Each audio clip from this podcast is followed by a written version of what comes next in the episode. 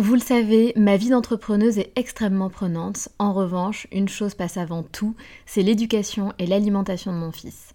On fait très attention à notre alimentation et on essaie de plus en plus de réduire le sucre dans nos vies et dans la vie de Léo.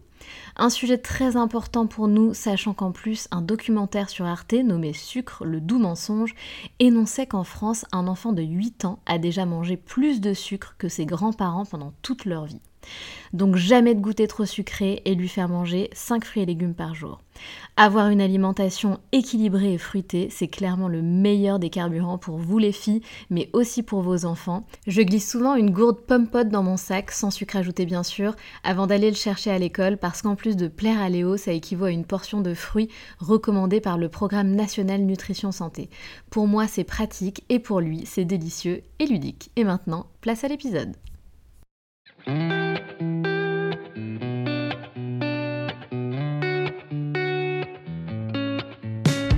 Salut, je suis Sandra et je te souhaite la bienvenue sur le podcast qui va te donner envie de réaliser tes projets et même tes rêves les plus fous. Notre mission, t'apporter de l'inspiration. J'échange avec des femmes qui ont osé s'écouter. Choix de vie audacieux, parcours atypique, projet fou, elles nous dévoilent tout sans filtre. L'idée, à travers chaque épisode, c'est d'adoucir tes peurs pour les remplacer par de l'audace et de l'enthousiasme. Du mouvement, du bruit, de la fumée, laisse-toi entraîner par les locomotives.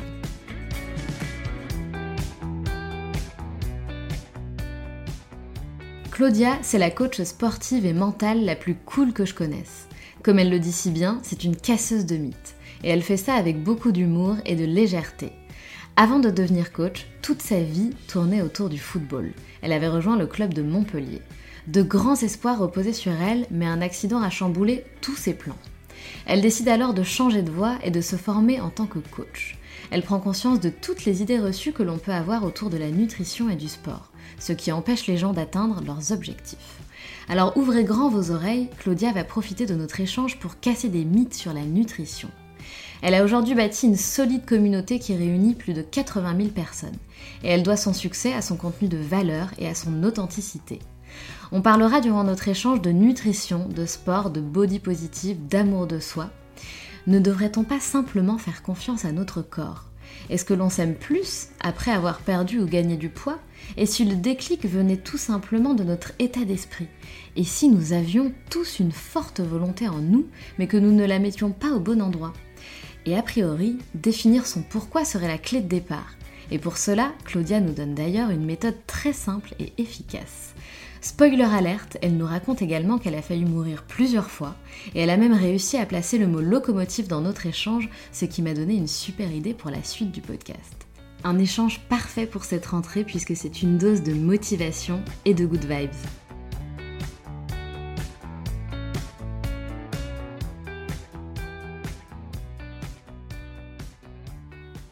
Hello Claudia.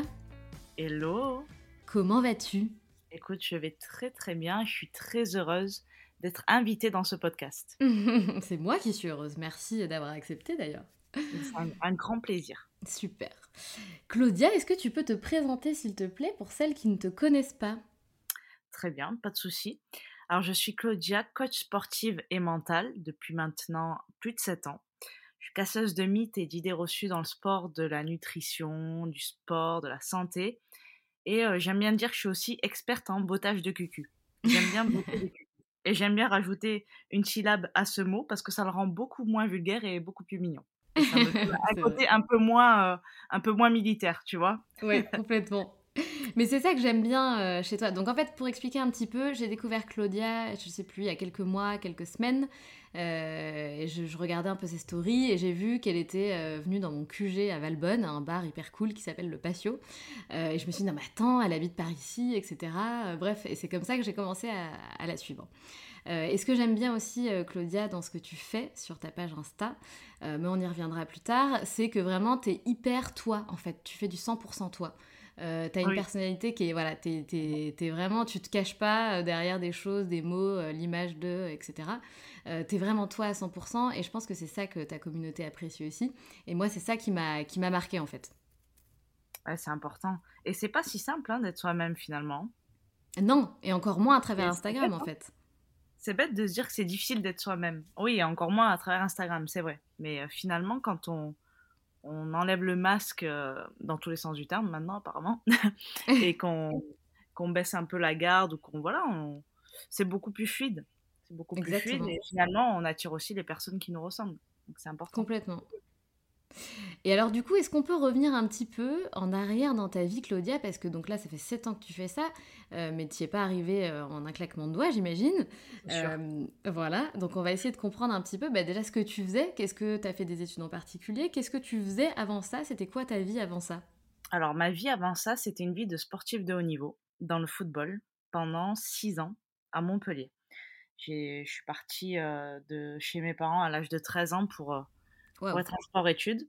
Voilà, j'ai été recrutée par le club de Montpellier et j'ai fait ça jusqu'à pendant 6 ans. Voilà, j'ai vécu le monde du sport de haut niveau et ça m'a appris énormément de choses et ça m'a aussi permis de me dire qu'en fait, moi, je voulais faire un métier dans le sport. Et ça, de toute façon, c'était depuis petite, mais c'est vrai que quand le sport de haut niveau s'est terminé pour moi suite à une blessure et un choix de carrière, je me suis dit, de toute façon, mon avenir, il est dans le sport. Donc, à la suite de ça, j'ai passé mes diplômes de coach sportive, donc un diplôme d'État qui s'appelle un BPJEPS, qui permet d'exercer en France. À la suite de ce BPJEPS, je me sentais absolument pas prête de coacher des gens. Je me suis dit, c'est pas possible. Moi-même, je me faisais pas confiance. Alors, c'était pas un syndrome de l'imposteur, tout ça, bien qu'il devait y en avoir un petit peu. C'était surtout, je sentais que c'était très léger et qu'il y avait beaucoup de choses. C'était trop superficiel pour moi, j'avais besoin de creuser. Et comme ça me passionne, je me suis dit, je vais chercher, je vais voir comment je peux continuer de me former. Et j'ai passé un diplôme qui s'appelle Bayesian Bodybuilding, qui est basé sur toutes les dernières recherches en sciences de l'entraînement et de la nutrition. Et là, j'ai découvert que j'avais appris beaucoup de choses qui étaient obsolètes, que beaucoup de personnes dans leur quotidien, dans leur nutrition, dans le sport, faisaient des choses qui étaient en fait des idées reçues et qui non seulement les empêchaient d'atteindre leur objectif, mais en plus de ça, parfois, pouvaient les rendre en mauvaise santé. Et donc, je me suis dit, je vais devenir casseuse de mythes. Voilà, en toute humilité, voilà, je ne prétends pas détenir la vérité, parce que je sais qu'il y a beaucoup de choses qui vont encore bouger, changer. Mais je dis, voilà ce que moi j'ai appris, voilà ce que moi j'ai testé aussi. Et voilà ce que je te transmets et tu en fais ce que tu veux. Voilà comment j'en suis arrivée là. Ouais, c'est drôle. Et c'est vrai, effectivement, sur ton compte Insta, tu t'apportes énormément de valeur dans tes posts. J'en ai regardé pas mal. Et c'est vrai que tu casses vachement de choses. Je me rappelle d'un de tes posts où tu dis... tu mets en avant le fait que comme quoi il faut pas manger le soir parce que on va garder tout ce qu'on a à manger parce que la nuit on n'a pas d'activité, etc. Et qu'en fait tout ça c'est des conneries. En fait la seule chose qui compte, dis-moi si je me trompe, reprends-moi, c'est l'apport calorique journalier. Donc en fait peu importe, tu peux manger quand tu veux, quoi. C'est ça. En fait c'est vraiment le total calorique qui va compter. C'est pas tellement le moment où on le mange. Après il est vrai que quand on va manger tard, parfois ça va être inconfortable pour s'endormir, pour la digestion, tout ça. Mais il y a un juste milieu, comme on dit, c'est une question de dosage aussi. Il y a des personnes qui ont plus d'appétit le soir, et puis finalement, c'est une bonne chose pour eux de pouvoir manger pas la totalité, mais leur plus gros apport calorique le soir. Et elles ne prendront pas de poids, parce que le total calorique fera que soit elles sont en maintien calorique, soit elles sont en déficit, et dans ce cas-là, il n'y a aucun problème. Tout à fait. Et j'ai lu récemment là, dans un livre de Lise Bourbeau, que tu connais peut-être, bien sûr, la déesse du développement personnel. Voilà. Et en fait, elle explique que normalement, on devrait faire confiance à notre corps, même en ce qui concerne la nourriture. On devrait manger quand on a faim, point barre. Il n'y a pas 3 repas par jour. Si on a envie de manger 6 fois des petites portions, on devrait faire comme on a envie et on devrait être capable, en fait, de faire confiance à notre corps. Mais en fait, dès notre plus jeune âge, on apprend à nos enfants, en fait, non, il faut manger le matin, le midi, le soir. C'est ça. Voilà. On perd totalement cette écoute du corps, on est robotisé un petit peu, quoi. Mais complètement. Et c'est ça qui est triste, c'est qu'en fait, le bébé, quand il naît, il sait, il pleure quand il a faim, etc. Il écoute, il se fait confiance. Et tout de suite, en fait, on va lui apprendre, dès les premières années de vie, à déconstruire ça et à arrêter de faire confiance à son corps. Et du coup, c'est complètement con. Mais bon. Du coup, il faut tout réapprendre. C'est ça. Mais exactement. C'est possible. Ça qui est beau aussi, c'est que c'est possible. Tout à fait. C'est cool.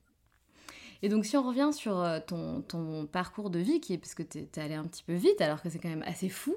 Donc, tu pars de chez tes parents à 13 ans. Donc, en général, on part de chez nos parents à 18-20 ans, 25 ans.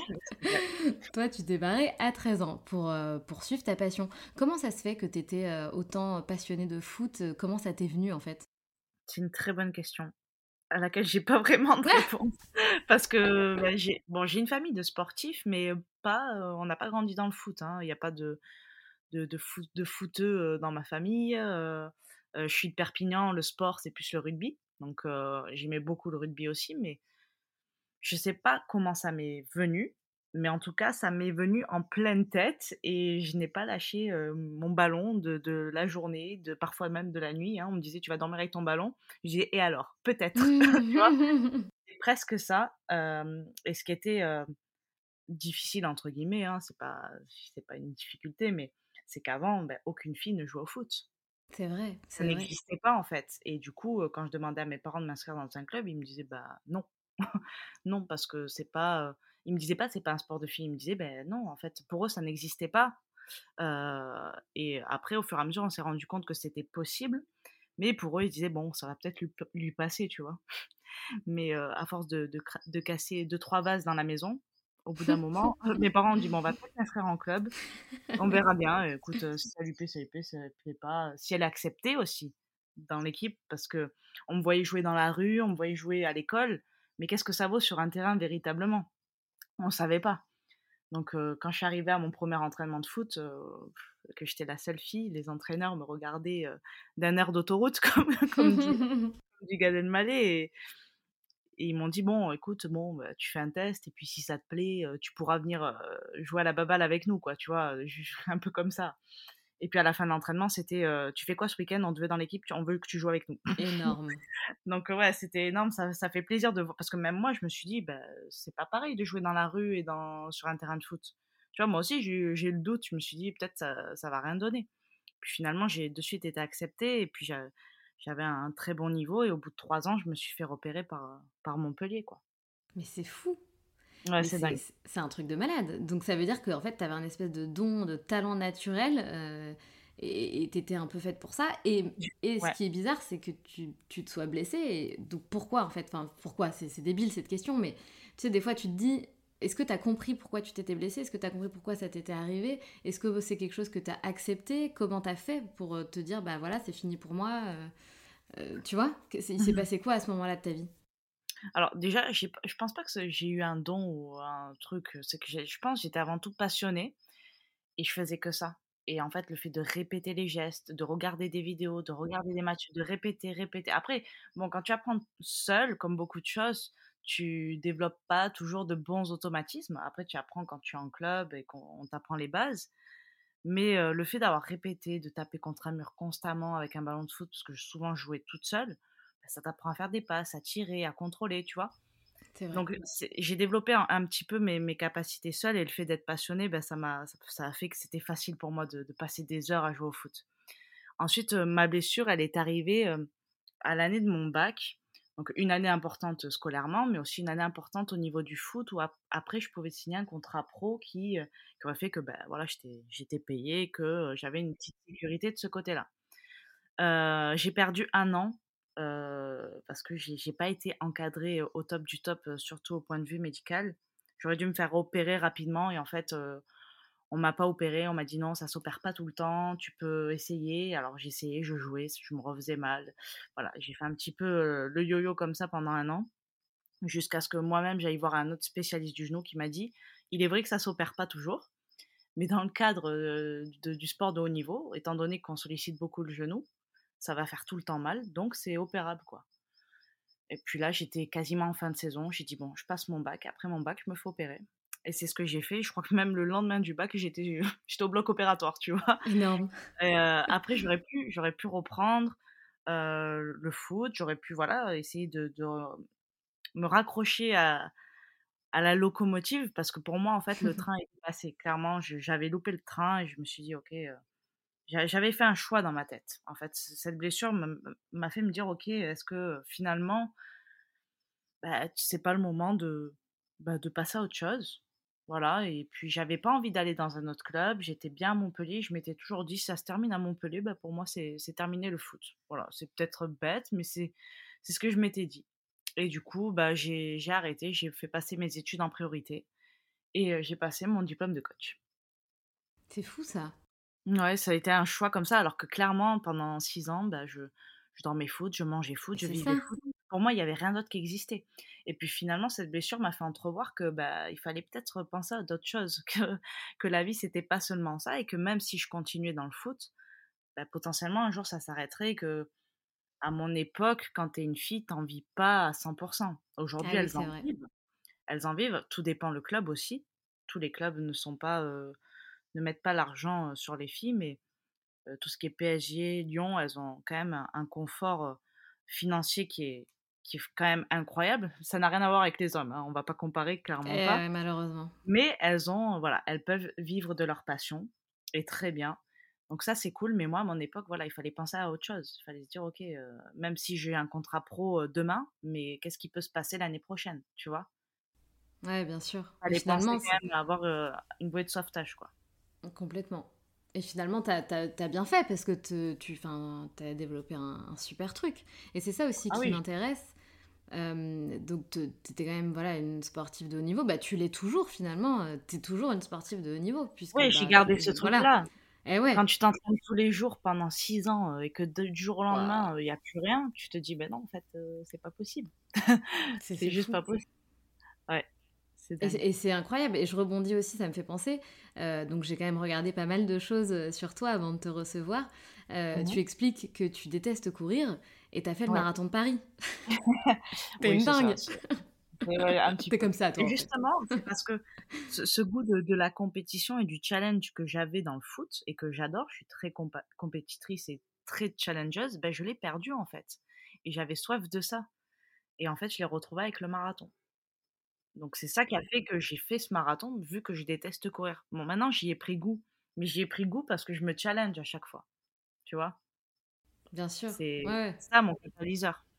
C'est ça, ta motivation, en fait. Exactement. Ouais, tout à fait. Toujours te challenger et aller encore plus loin à chaque fois, quoi. Et comment t'as fait alors, si on revient, donc là ça fait 7 ans que tu vis de cette activité maintenant, est-ce que tu peux nous raconter, parce qu'aujourd'hui en 2022 tu le remarques, il y a beaucoup de personnes qui essaient de se démarquer sur Instagram, de vivre de leur business, comment tu as fait toi, si tu nous racontes un petit peu les étapes de ton business sur les réseaux, de l'évolution de ta communauté, parce que t'es quand même à la tête aujourd'hui de à peu près 60 000 personnes par rapport à ta communauté. Ce qui est quand même cool, t'es bien suivi, t'es bien active, tu fais des bons posts. 71 000 exactement. 71 000 ah, mais attends, mais t'as pris là ou quoi depuis ? Ça va très vite. Ça va hyper vite. Bah justement, raconte-nous un petit peu la montée un peu en puissance de tout ce que t'as mis en place, quoi. Alors au début, j'étais sur Instagram un petit peu comme tout le monde, on va dire. Je postais des photos, des trucs, quoi. Instagram comme tout le monde. Et puis, comme je disais tout à l'heure, quand j'ai passé mon diplôme de coach et que par la suite, j'ai continué de me former et de voir qu'il y avait beaucoup d'idées reçues, je me suis dit, mais c'est pas possible. Je peux pas laisser autant d'idées reçues, autant de personnes échouer pour des petits réglages qui peuvent changer leur vie, en fait, et qui peut non seulement les rendre plus heureux, mais en plus en meilleure santé. Et j'ai commencé à transmettre ça via Instagram. Alors, au début, c'était des petits sketchs pour faire passer un message, tu vois, sur une idée reçue. Par exemple, le fait de plus tu transpires et plus ta séance est efficace, tu vois, des choses comme ça. Et en fait, à l'époque, sur Instagram, les vidéos ne pouvaient pas dépasser la minute. Donc, j'essayais de faire tout ça sur 1 minute. C'était ouf. Et puis, un jour, je voyais que les personnes étaient très réceptives et en voulaient plus. Et un jour, je me suis dit, vu que je ne peux pas en 1 minute transmettre toutes les infos que je veux, je vais aussi créer ma chaîne YouTube. Et là, j'ai créé ma chaîne YouTube tout en continuant évidemment sur Instagram, qui est aujourd'hui c'est mon plus gros réseau Instagram. Hein. Je n'ai pas autant de monde sur YouTube, mais c'est une très belle vitrine. Et en me renouvelant, parce que Instagram est un support qui évolue aussi, et je pense qu'il faut évoluer avec. Donc, il y a eu des infographies, les réels ou les reels, je sais pas comment on dit, moi je dis les réels. Moi aussi j'ai ça. Voilà, maintenant les vidéos qui sont un peu plus longues, voilà, j'ai appris à évoluer aussi avec ce support-là et à me dire aussi comment je peux aider au maximum les personnes en optimisant au maximum ce que je veux leur transmettre. Donc, j'ai commencé aussi à créer des programmes, avant tout des formations en ligne, beaucoup basées sur le rapport à l'alimentation. J'ai créé ma première formation, c'était sur la pleine conscience alimentaire.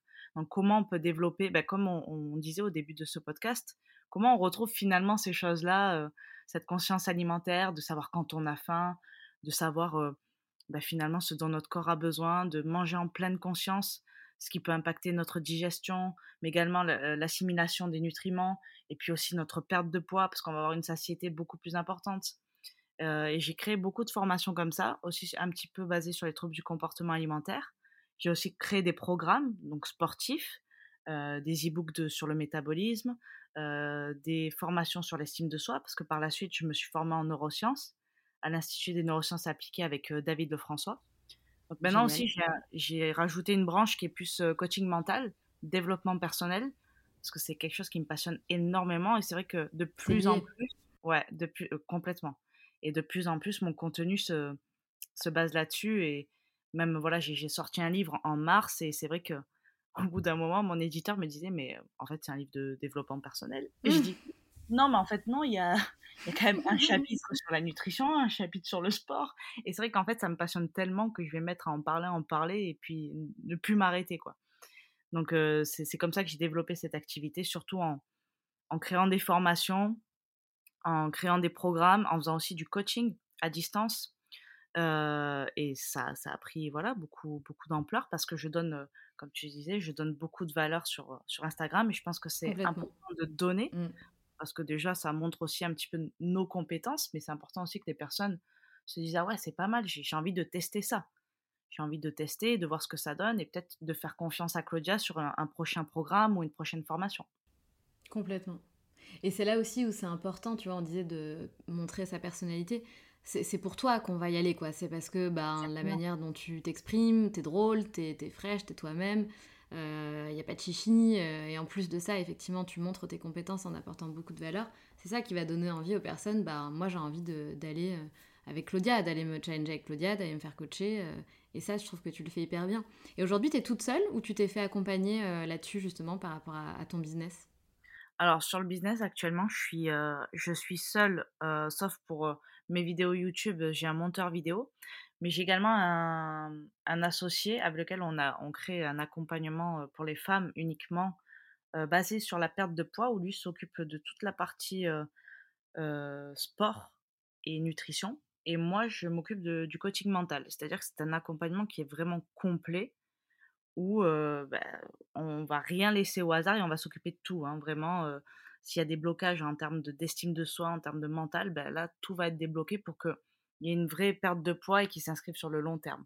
Mais après, mis à part ça, pour l'instant, je suis seule à gérer tout mon business en ligne, quoi. Bravo, franchement, chapeau, hein, parce que... c'est voilà, plus ça va et plus là, je suis en train de checker pour plus m'entourer, parce que c'est vrai qu'en termes de charge mentale et de vouloir développer un peu plus, je pense que c'est indispensable de s'entourer d'une équipe, quoi. On ne peut pas tout faire tout seul. Au bout d'un moment, on va être limité, ça c'est certain. Complètement. En tout cas, je reviens sur ce que tu disais par rapport aux fluctuations du corps, prise de poids, perte de poids, etc. Tu disais que c'était lié au développement personnel, au mental, donc je te rejoins là-dessus, c'est une évidence, c'est très vrai. Et je reparle encore de Lise Bourbeau, donc je ne fais pas la pub pour Lise Bourbeau, désolée, mais ça fait des mois que je lis un livre, parce que j'ai beaucoup de mal, j'ai une tonne de livres à lire, bref, et du coup je suis sur ce livre de Lise Bourbeau depuis des mois, et elle explique justement exactement ce que tu dis, que en fait, si on est trop maigre, c'est-à-dire que, il y a aussi attention de bien mettre ses critères au bon endroit, quoi. Enfin, il y en a qui vont penser qu'ils sont trop gros alors que non, d'autres trop maigres alors que non. Donc il faut faire attention là-dessus aussi, savoir ce que ça veut dire être trop gros, être trop maigre. Et effectivement, c'est lié forcément avec quelque chose, avec le psychologique, en fait, c'est ça que je voulais dire. Et je fais un lien avec ce que tu dis. Tu parles à un moment donné dans une vidéo, dans un post en tout cas sur Instagram, tu parles du body positive. Et en fait, tu dis, on tombe toujours dans les extrêmes, que ce soit en surpoids ou en sous-poids. Et en fait, c'est une question de s'accepter, etc. Mais c'est aussi une question de danger pour la santé. Il y a un moment donné, si tu es si tu es en surpoids, ça peut être dangereux pour toi, et c'est peut-être effectivement lié aussi à un problème psychologique que tu n'as pas réglé, un petit souci. Pareil si tu es en sous-poids. Et moi, c'est ça que j'aime pas du coup dans tout ce body positif, ça m'énerve parce que du coup, ça fait culpabiliser aussi les femmes qui sont minces et qui vont se dire moi du coup, est-ce que je suis trop mince, est-ce qu'il faut du coup avoir plus de forme? Et on rentre toujours dans ce truc où, finalement dont on voulait sortir. Et tu vois, c'est toujours la même chose en fait, c'est un cercle vicieux quoi. C'est vrai, c'est très vrai. Et c'est vrai que la partie mentale est souvent délaissée, quoi. Mais complètement. On est focus sur la nutrition et le sport. Et moi, ce qui m'a gênée dans le body positive, c'est que, en fait, ça a été un peu le téléphone arabe, en fait. C'est parti d'un truc et finalement, c'est arrivé à un autre truc. On s'est dit au début, c'est s'accepter tel que l'on est, etc. Et ça a fini en mode, il y a certaines femmes, c'est peu importe si je suis en surpoids et en danger pour ma santé, je m'accepte et donc je dois rester comme ça. S'accepter, ça ne veut pas dire que on doit se mettre en danger pour notre santé, et ça ne veut pas dire non plus que ça va nous empêcher de changer. Et c'est même la meilleure façon de changer. Si par exemple, on a un poids qui est un danger pour notre santé, et je répète pareil, toujours en sous-poids qu'en surpoids, c'est pas parce qu'aujourd'hui je dis je m'aime et je m'accepte et j'accepte mon corps tel qu'il est que je ne m'autorise pas à changer. Ça va être la meilleure façon parce que on ne va pas s'aimer plus en perdant du poids ou en prenant. C'est l'amour de soi, l'estime de soi, c'est tout autre chose. Il y a certaines femmes et même hommes qui vont baser leur perte de poids, leur objectif sur je m'aimerai plus quand j'aurai 10 kilos de moins. Et ils vont se rendre compte que ce n'est pas le cas du tout. Parce que justement, ils n'ont pas traité les choses qui étaient dans l'amour de soi, qui n'ont rien à voir avec une composition corporelle. Tout à fait. Donc, c'est très important à prendre en compte aussi, et je vois trop de personnes dire je me déteste, il faut absolument que je perde du poids. Et ça, c'est voué à l'échec direct. C'est l'effet yo-yo garanti, c'est un rapport avec son corps, avec l'alimentation qui ne va pas être sain, et ça va être un cercle vicieux qui va créer beaucoup de problèmes, autant en santé mentale que physique. Mais complètement. Et c'est là où c'est hyper important de se poser justement la question, ok, a priori je suis un peu en sous-poids ou a priori je suis un peu en surpoids, qu'est-ce qui fait que mon corps soit comme ça? Pourquoi je suis en surpoids? Pourquoi je suis en sous-poids? Quel peut être le lien avec mes pensées, mes petits soucis psychologiques? Et c'est pour ça que je trouve ça super que toi tu développes du coup cette partie mentale, développement personnel, parce que t'as raison en fait, si t'accompagnes quelqu'un sur un gros changement physique, il faut l'accompagner aussi sur le plan psychologique puisque tout est clairement lié. C'est clair, c'est indispensable. Et des fois, le déclic, il vient juste de là. C'est fou. Parfois, c'est ouf de se dire... Alors, ça va un peu à l'encontre de certaines choses. Quand je dis, oui, déficit calorique, c'est indispensable à perdre du gras. Mais parfois, on va changer. Il va y avoir un déclic mental chez la personne. Elle ne va pas spécialement changer ce qu'elle mange, parce que, disons qu'elle a déjà une alimentation saine. Et en fait, elle va se mettre à perdre du poids, parce qu'il y a eu ce déclic mental... Qui manquait, et en fait ça change toute la chimie du corps. On oublie trop souvent qu'en fait tout est connecté et qu'on peut changer la chimie du corps avec aussi ce qui se passe dans notre tête, que tout part de là. Et j'ai vu des personnes dans les accompagnements de coaching mental me dire mais en fait j'ai pas l'impression d'avoir changé grand chose dans mon alimentation ni dans mon sport, et maintenant en fait mon corps, ça y est, il est ok avec le fait que je perde du poids, et le déclic est fait et je perds véritablement du poids quoi. Ah, c'est fou. Ah, ça c'est tellement passionnant, et c'est vrai que c'est vrai que pour faire un rapport très très rapide avec mon expérience, moi depuis que je suis dans le développement personnel etc, j'ai jamais autant aimé mon corps. Mais c'est pas qu'il a changé, c'est ma perception en fait, c'est ma perception des choses. Le développement personnel, ça permet aussi de travailler, comme tu disais, l'amour de soi, qui est une clé dans la vie pour tout, pour être heureux, pour réussir à construire une vie qu'on a envie de construire. Et l'amour de soi, c'est tellement important. Si t'es pas ton premier fan aujourd'hui, mais personne ne le sera à ta place en fait. C'est clair. Je suis tellement d'accord avec ça. Je pense qu'on pourrait, on a compris, on pourrait toutes les deux en parler des heures. Ah, c'est passionnant. Mais carrément. Et du coup, pour faire un lien avec ton livre, tu disais du coup qu'il y avait un aspect très dev perso. De quoi ça parle alors ton livre? Alors mon livre, il s'appelle « Déchire tout, les 5 étapes pour transformer ton corps et ton esprit ». Donc du coup, forcément, il va y avoir de la nutrition, du sport, mais également du mental. Mais dans l'aspect mental, j'ai développé justement ce qu'on disait, tout ce qui est estime de soi.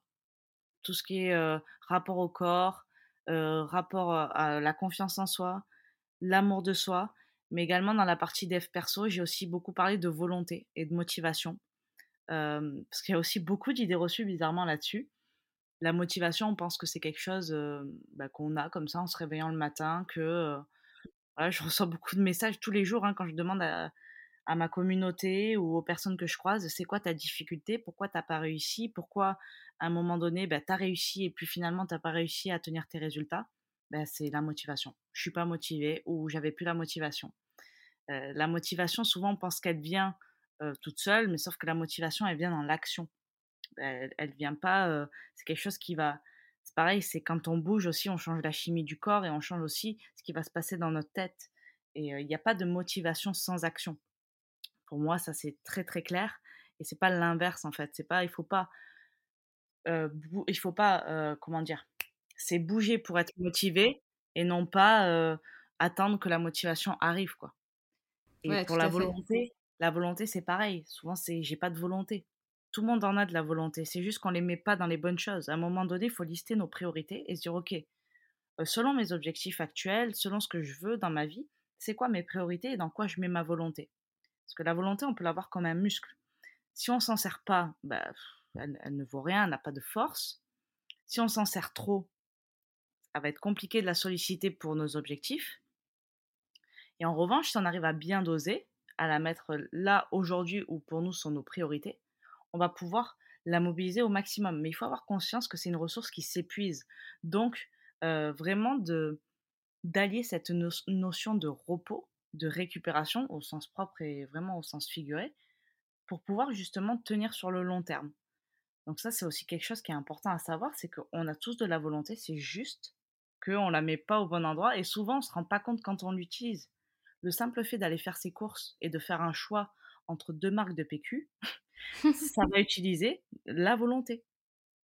On fait environ plus de 200 choix par jour concernant l'alimentation. Il est normal qu'arriver à la fin de la journée, après une journée de boulot, quand on ne sait pas quoi manger, et quand on sait qu'il est très facile de se faire livrer une pizza ou un Uber Eats pas forcément sain, qu'on va se tourner rapidement et facilement vers ça. Donc ça, si on a conscience de ça, on va savoir aussi comment on peut mieux s'organiser là-dessus, et justement pouvoir allier tout ça à une perte de poids ou juste à un maintien d'une bonne santé. Tout à fait. Et c'est d'ailleurs une phrase que tu répètes souvent, tu l'as dit, l'action engendre la motivation. Mmh. Et moi, ce que je dis souvent aussi, c'est que, donc oui, là-dessus, je te rejoins à 1000%, mais je pense aussi, tu vois, qu'il faut se concentrer, par exemple, si tu as envie de te mettre au sport, pose-toi la bonne question, qu'est-ce qui te motive vraiment dans cette idée ? Est-ce que c'est de sculpter ton corps ? Est-ce que c'est une motivation suffisante ou est-ce que c'est pas, tu vois, moi par exemple ma motivation c'est de me dire que je sais que quand je vais faire du sport, mon bien-être psychologique est d'autant plus fort et d'autant, c'est incroyable le bien-être que ça apporte, ça te permet de te dépenser, etc. Et je pense que c'est de te poser la question, mais pourquoi tu veux faire ça ? Pourquoi à la base, c'est quoi ta motivation première ? Et après, bien sûr, il faut passer à l'action, te bouger le cul, comme tu dis. C'est la clé pour que ce cercle vertueux soit perpétuel. Action, motivation, action, motivation, action, motivation. Mais te poser la question de pourquoi tu veux faire ça, voilà. C'est ça, c'est se connecter à son vrai pourquoi. Et j'ai une petite technique pour trouver son vrai pourquoi, c'est de se poser 5 fois la question du pourquoi. Par exemple, pourquoi tu veux te mettre au sport ? Des personnes, une grande majorité aujourd'hui quand je pose ces questions, c'est pour perdre du poids. Ok, pourquoi tu veux perdre du poids ? Pour me sentir mieux dans mon corps. Pourquoi tu veux te sentir mieux dans ton corps ? Parce que j'ai un problème d'estime de soi, je me sens plus confiante par exemple quand je perds du poids. Ok, pourquoi tu penses ? Alors tu peux dire pourquoi tu penses que tu vas te sentir plus confiante ou tu peux dire pourquoi tu as besoin d'avoir plus confiance en toi. Parce que ça va me permettre d'être plus alignée avec mes valeurs, parce que je suis une personne intègre, je suis une personne qui est saine et j'ai besoin vraiment de véhiculer ça, par exemple. Ça peut être un pourquoi, mais aussi parfois on va partir d'un truc et on va arriver à quelque chose de totalement différent. Souvent ça va être parce que voilà, je veux perdre du poids, parce que j'ai envie de me sentir bien et faire des activités. Pourquoi tu as besoin de ça ? Parce que j'ai besoin de m'amuser avec mes enfants, etc. Ok, pourquoi tu as besoin de t'amuser avec tes enfants ? Parce que ça leur procure de la joie, et moi, ça me procure de la joie aussi. Et j'ai envie d'être à l'aise avec eux quand je m'amuse avec eux, par exemple. Et ça aussi, ça va être un pourquoi qui est puissant. Et ça, dès lors où on va manquer de motivation et qu'on va se rappeler de pourquoi on le fait, bah en fait, on ne va plus se poser de questions. On va directement, ça va être un puissant catalyseur plus que je fais du sport parce que je veux perdre du poids. Elle est géniale cette technique, je vais te la piquer. Tu peux complètement me la piquer. Franchement, elle est hyper simple. Moi, j'aime piquer. Ah ben voilà, mais de toute façon, on se pique tous tout, hein. Non, voilà, mais quand c'est pour des bonnes choses et pour s'élever les uns des autres, franchement. Mais carrément. Je l'ai appris durant ma formation en neurosciences. Voilà, c'est génial. C'est David Lefrançois qui nous l'avait donné et c'est extrêmement puissant, je trouve, et très simple à mettre en place. Et ça peut être mis en place pour tout objectif hein, de vie, en fait. Donc, c'est hyper puissant. C'est génial. Et moi, je suis une geek du développement personnel, mais des méthodes simples et efficaces, tu vois. C'est ça, qu'on peut tous mettre en place. Exactement. Donc, cette technique, merci, je te remercie vraiment parce qu'elle est super et je pense qu'elle va plaire à plus d'une. C'est top. Merci beaucoup. Avec grand plaisir. Et d'ailleurs, j'ai une question qui commence par « Pourquoi ?» Ouais, c'est ça. Pourquoi tu expliques... Enfin, le « pourquoi », je l'utilise là pour faire la transition, mais c'est pas tout à fait juste comme question du coup.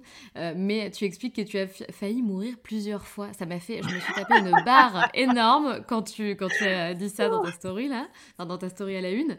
C'est quoi cette histoire?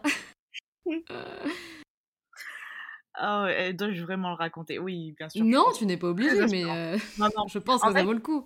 J'avais fait un réel où, je sais plus, c'était sûrement dans une vidéo YouTube, j'ai pris ce passage-là, où je dis que moi, parfois, j'aime bien regarder les vidéos de dev perso, les conférences hyper inspirantes des personnes qui ont réussi, tu vois.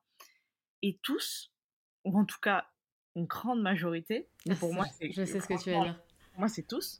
Ils ont failli mourir, ils ont eu des trucs de ouf dans leur vie. Des trucs de ouf, mais c'est tellement vrai.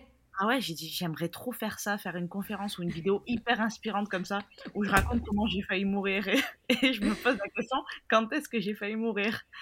Et je me dis, ah ouais, je m'en rappelle, une fois, j'ai vraiment failli mourir, j'ai failli me noyer. J'étais dans un lac, dans l'Hérault, et j'ai voulu aller chercher un ballon qui était coincé sous une branche d'arbre. Toujours l'appel du ballon. Et j'étais avec deux autres copines qui étaient en train de s'amuser avec une écrevisse. Ouais, je sais, c'est complètement ouf. On dirait quand tu fais des cauchemars qui n'ont ni queue ni tête. Oui, c'est bizarre. Hein, on dirait pas que c'est la réalité. Là.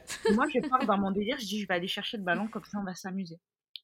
Je dis, on va s'amuser. J'ai plus de 18 ans à ce moment-là. Mais pour moi, aujourd'hui, j'aurais pu faire la même chose. Tu vois, à 25 ans, j'aurais pu faire la même chose. Et j'y vais. Et dans les lacs, il y a du courant. Donc, pour aller chercher le ballon, ça va, j'ai le courant avec moi. Je récupère le ballon et là, je me rends compte que je suis à contre-courant. Comme d'hab, hein. Moi, de toute façon, mon truc, c'est le contre-courant. Mais là, je suis vraiment. C'est-à-dire que je nage, je n'avance pas. Je fais, putain, ça va se passer comme dans les films. J'ai un ballon pourri dans la main qui, en plus, je me suis rendu compte qu'il était à moitié crevé. Je suis en train de nager à contre-courant avec un bras, je suis en train de m'essouffler. Je regarde les deux autres folles en train de s'amuser avec une écrevisse. Je dis, putain, c'est ça, maman. Et je commence vraiment à paniquer, en fait. Je commence vraiment à perdre de l'énergie, à perdre la force. Au bout d'un moment, je dis, ok, je me laisse aller, tu vois. Je lâche prise. À ce moment-là, je me rends compte que j'ai pied. Voilà. J'avais pied au début. C'est génial. Et je me dis, putain. Et en fait, j'en ai tiré une vraie leçon, en fait, en racontant ça en vidéo, finalement. C'était inspirant quand même. Je me suis dit, en fait, finalement, parfois, quand tu lâches prise, bah, c'est là que tu te rends compte que... Bon, déjà que t'as l'air con, mais tu te rends compte que finalement, c'est là que tu avances. Tu vois? Que parfois, lâcher prise est indispensable à avancer. Et je me suis dit, bon, bah, finalement, ma mort a fait être très, très con, mais j'ai quand même réussi à tirer des leçons. Mais voilà. Carrément, mais carrément. Et c'est marrant ce que tu dis, le fait que les personnes qui ont réussi ont vécu des trucs de ouf. Ouais. Alors soit ont failli mourir, soit se sont retrouvées dans la merde, mais jusqu'au cou, à plus avoir un sou, à manger une biscotte par jour. Enfin, moi, j'ai des exemples aussi de dingue. Et c'est vrai qu'à chaque fois, je me dis, mais attends, mais ça veut dire que pour réussir, il faut en fait prendre conscience de quelque chose, donc de la vie en fait, que bah, la vie il n'y en a qu'une, que tout peut t'arriver du jour au lendemain, et une fois que tu as pris conscience de ça, bah, je pense que tu n'as plus de limites, et c'est là où tu peux vraiment te dépasser. C'est vrai, et ouais, malheureusement parfois il faut tout perdre pour se rendre compte que ce qu'on a perdu avait de la valeur. Aussi.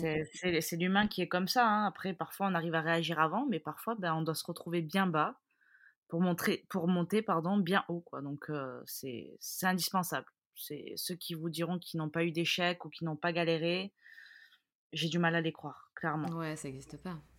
J'ai vraiment du mal à les croire et je pense qu'il y a tellement d'enseignements et de richesse derrière des échecs que ce serait dommage de ne pas y passer, quoi.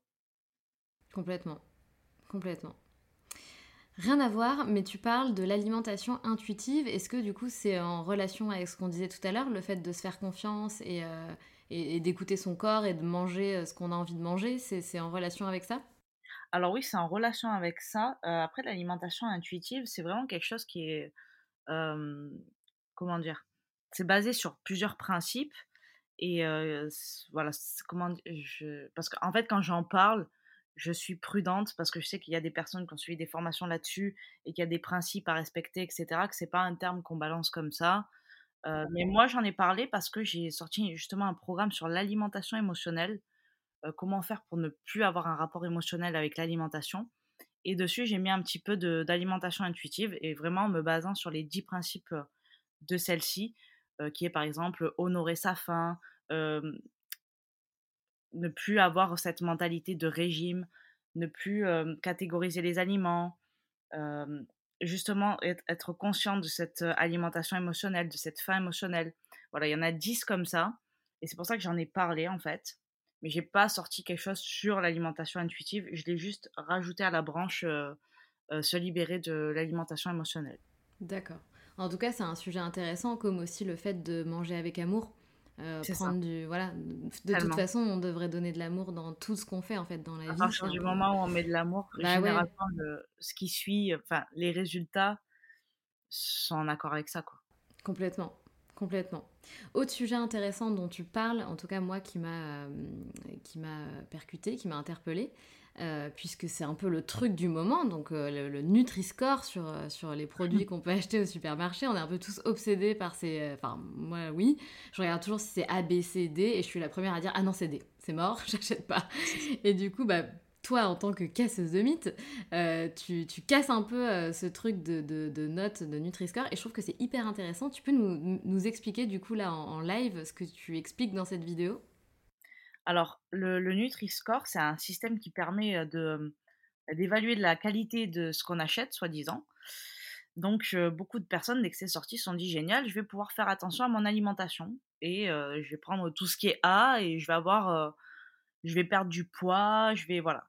Sauf que ce système a 2 grosses limites, notamment de ne pas s'intéresser à la qualité, en fait, véritable du produit. Je te donne un exemple, l'huile d'olive, elle va être classée E. Parce que c'est gras. En fait, c'est plus basé sur l'apport calorique, sur le fait que plus la quantité. Alors, si c'est un produit très sucré, il va être classé E. Si c'est un produit très gras, il va être classé E. Mais en revanche, on ne s'intéresse pas aux vertus pour la santé. L'huile d'olive a d'énormes vertus pour la santé. Elle va être classée E. C'est pas normal. À côté de ça, des céréales industrielles, elles vont être classées A. Ou B, alors qu'elle devait être plus classée dans à côté de l'huile d'olive, surtout D ou E, tu vois.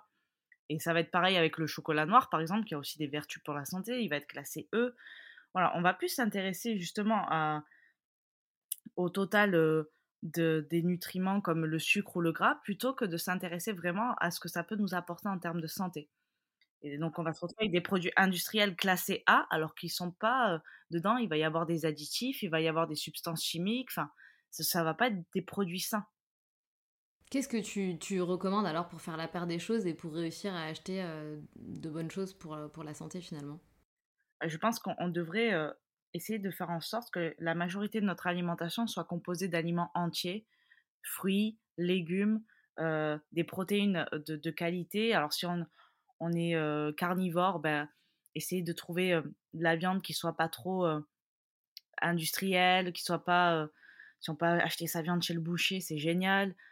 Les poissons, pareil, éviter de prendre des poissons d'élevage, par exemple. Si on est végétarien, on va faire en sorte de faire le plein de légumineuses, tout ce qui est lentilles, quinoa, pois chiches, etc. Toutes ces graines-là qui vont constituer l'apport en protéines. Après, il y a le tofu, tout ça, mais c'est plus compliqué d'en trouver qui ne soit pas trop industriel, mais c'est pas non plus complètement dégueulasse en termes de composition. C'est quand même très intéressant. Donc déjà, se tourner vers ça en majorité. Mais ensuite, c'est ok d'acheter des choses qui sont industrielles, mais on tourne le paquet 3 secondes, on lit les ingrédients. Premièrement, s'il y a une liste d'ingrédients qui est énorme, on va éviter. Si on en prend, que ça ne fait pas partie d'une grande partie de notre alimentation, on se dit c'est pas très grave, je peux en manger de temps en temps. Si c'est 10% de notre alimentation, c'est ok. Maintenant, si on sait que c'est quelque chose qu'on va consommer quotidiennement et assez fréquemment, on va éviter d'avoir des listes d'ingrédients à rallonge avec des ingrédients dont on ne sait même pas ce que c'est. On a l'impression que c'est écrit en chinois. Parce que du moment où vous pensez que c'est écrit en chinois, n'achetez pas. Voilà, on évite d'acheter, ou en tout cas, on évite que ça fasse partie de notre alimentation en majorité. Voilà, je dis toujours, on a 80 à 90% d'aliments entiers et sains, et puis le reste, ça reste du kiff. Et si c'est industriel, c'est ok. Faut pas non plus être comme ça en se disant non, c'est mauvais, c'est mal, c'est non. Des fois, il y a des trucs qui sont kiffants. Soyons honnêtes avec nous-mêmes, et si ça fait pas partie de plus de 10% de notre alimentation, ça n'aura aucun impact sur notre santé et encore moins sur notre composition corporelle. Donc ça, c'est ok. Complètement. En fait, je pense qu'il faut essayer d'acheter, comme tu dis, le moins de produits transformés et de faire nous-mêmes le maximum de choses, quoi. C'est ça. Oui, aller chez les producteurs, trouver tout ce qui est fruits et légumes qui sont locaux, éviter de prendre des choses qui viennent de l'autre bout du monde aussi. Alors, je sais que c'est pas toujours simple selon où est-ce qu'on habite, mais on peut toujours faire de son mieux, un minimum. Voilà, il y a des producteurs un petit peu partout maintenant, donc c'est quand même assez simple. C'est aussi simple d'essayer de trouver comment ne pas non plus exploser notre budget en termes de fruits, légumes, etc. Parce que souvent, on dit « ouais, mais c'est plus cher ». Pas toujours. Ça peut être bien de checker. C'est pas toujours plus cher. Et comme je dis, ce que tu ne mettras pas en argent, ce que tu vas mettre en argent dans ton alimentation, tu ne le mettras pas chez ton médecin à te soigner de choses qui t'auront mis en mauvaise santé. Donc, l'un dans l'autre, moi, je préfère mettre plus d'argent dans mon alimentation que dans des soucis de santé. Après, c'est une question de choix. C'est vrai, c'est un très bon argument. Très, très bon argument. Qu'est-ce que tu penses d'ailleurs, toi, de tout ce qui est cette histoire de devenir végane, végétarien, etc. Est-ce que tu as un point de vue là-dessus ? Moi, je pense que c'est totalement possible, qu'on peut avoir une très bonne alimentation, avoir tous nos apports en étant végane, en étant végétarien.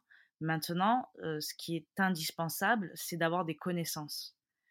Parce qu'on peut être vite carencé et vite ne pas avoir les bons apports. Donc, je pense que c'est une bonne chose, mais il faut vraiment creuser le sujet, il faut se faire accompagner peut-être, mais ne pas se dire du jour au lendemain, je deviens végane. Voilà, et de passer d'une alimentation carnivore à végane. Il faut y aller, je pense, aussi progressivement, à moins qu'on ait vraiment eu un traumatisme ou un dégoût. Hein, ça existe, c'est très fréquent. Et sinon, essayer d'y aller progressivement, pour notre corps, pour notre santé, pour notre mental aussi. Et ça nous permet aussi de faire facilement la transition. Et pendant cette transition-là, emmagasiner un maximum de connaissances là-dessus afin d'avoir une alimentation qui soit végane, mais qui soit aussi optimisée en termes de nutriments et ne pas se retrouver carencé. Ce serait dommage de devenir végane pour être en meilleure santé et finalement aller vers une mauvaise santé. Ouais, complètement. Toujours le même problème, voilà, il faut se renseigner et encore une fois s'écouter, quoi. C'est toujours la même histoire. Donc aujourd'hui, on le disait tout à l'heure, donc tu es quand même à la tête d'une belle communauté, tu vis de ton business, tu t'es créé un nom, tu t'es créé une identité numérique. Est-ce que tu penses que c'est cet aspect de ta personnalité, le fait que tu sois hyper déterminée, qui t'a permis d'en arriver là où tu es aujourd'hui ? Alors, il y a des chances, ça en fait partie, c'est certain. Maintenant, je pense que le fait d'être passionnée, de faire les choses avec amour aussi, ça a une grosse partie de cette... j'aime pas dire réussite, parce que pour moi, réussite, j'ai l'impression que c'est... un aboutissement, enfin pour moi c'est le début toujours de quelque chose, tu vois, je pense que j'ai encore beaucoup de choses beaucoup de chemins à gravir, mais le fait que j'en sois là aujourd'hui, c'est parce que je suis avant tout passionnée par ce que je fais et que j'ai envie de vivre de cette passion. J'ai pas envie de faire un métier qui ne me plaît pas, j'ai pas envie de me lever le matin en me disant putain encore une journée de plus à subir. Non, j'ai envie de vivre et pas subir, et j'ai envie de kiffer, et pour ça c'est sûr qu'il faut être déterminé, c'est sûr qu'il faut se dire que ça va prendre beaucoup de travail, que ça va prendre beaucoup de temps, que ça va demander parfois aussi des sacrifices. Mais si on aime ce qu'on fait, ce sera beaucoup moins difficile de faire ces sacrifices-là et que ça prenne autant de temps. Donc je pense que la passion, l'amour, c'est aussi quelque chose qui, voilà, c'est pour moi, c'est indispensable. En facteur de réussite, c'est, si ce n'est les deux gros piliers. Mmh. Et la motivation, du coup, est-ce que finalement la motivation, ouais, c'est ça en fait. Et la motivation est basée complètement sur ça. C'est ça. C'est ça, tout à fait. Puisqu'en fait, ce qui te motive, c'est justement de ne pas retourner dans un quotidien que tu n'aimes pas, mais de vivre chaque jour à ta manière. Et c'est ça, en fait. C'est toujours pareil, en fait. L'action engendre la motivation. C'est un puissant catalyseur aussi. Complètement. Complètement. Et d'ailleurs, est-ce que c'est ton puissant catalyseur pour tenir 4 minutes 20 en gainage ? Parce que moi, je suis hyper fière de mon 2 minutes. Mais du coup, 4 minutes 20, je t'avoue que c'est quand même... Je crois que le record que j'avais fait, c'était 6 minutes 16. What ? En fait, c'était pendant le confinement. Tous les jours, je faisais un challenge gainage Enfin, tous les jours, une fois par semaine, je faisais un live où je défiais quelqu'un en gainage. Et en fait, le fait de l'avoir répété comme ça, juste une fois par semaine, ou après je m'entraînais peut-être, j'essaie de me défier moi-même à la fin de mes séances, ben mon chiffre à chaque fois, il a augmenté. Et c'était puissant de voir ça et de voir aussi qu'il y a plein de personnes qui l'ont fait avec moi. Tout le monde a progressé en fait. Et on a vu la puissance de la répétition du truc qui a fait que, ben, en fait, si tu répètes, il n'y a aucune raison que tu ne progresses pas. Et je suis passée au début, j'arrivais même pas à tenir 3 minutes et... Après 6 minutes 16, voilà, pour moi, c'est impensable. Vu que là, j'en fais plus, là, si je le fais maintenant, je sais que je vais pas tenir 6 minutes 16. Mais si je répète, bah, peut-être que dans 2, 3, 4 semaines, j'arriverai à le faire. Tout à fait. La répétition, la fameuse. La clé. Ouais, non, mais c'est fou. C'est bien parce que je sais pas, ça fait combien de temps là, 45 minutes à peu près, on a eu le temps quand même d'aborder des facteurs clés de réussite, entre guillemets. Quand on dit réussite, c'est la réussite de la vie. Chacun peut l'écrire à sa manière, mais du coup, bah, comment y arriver ? Quels sont les facteurs clés de succès ? Et je pense qu'on les a un petit peu tous abordés à travers ton témoignage, en fait. C'est vrai qu'on a balayé pas mal de choses. Tout à fait. En tout cas, merci beaucoup, Claudia, pour ton témoignage. On a 2 petites questions qui sont des questions rituelles dans le podcast des locomotives. Allez. Donc la première, et je suis sûre que tu en as une, voire plusieurs, est-ce que tu as une phrase ou un mantra qui te guide dans la vie ? Alors, ouais, c'est vrai qu'il y en a plusieurs et qui changent au fil du temps, au fil de l'année. Je pense que... J'en ai un que j'aime bien en ce moment, c'est ne jamais sous-estimer le pouvoir de la connerie, mais ça, c'est avec mon groupe d'amis, parce qu'un jour j'ai dit ça, et puis finalement je me suis dit, mais oui, c'est vrai que la connerie, ça rassemble, ça... Voilà. Après, moi, j'aime bien cette phrase qui dit « Ils ne pensaient pas que c'était impossible, alors ils l'ont fait ». Oui, tout à fait. Et il n'y a pas longtemps, j'ai sorti « C'est impossible que ce soit pas possible ». Voilà. Parce qu'en fait... C'est vrai qu'à partir du moment, c'est beaucoup, beaucoup basé sur nos croyances en fait. Dès qu'on sait que quelque chose ou qu'on nous dit c'est pas possible, ben, là les barrières elles sont en train de se mettre dans notre tête.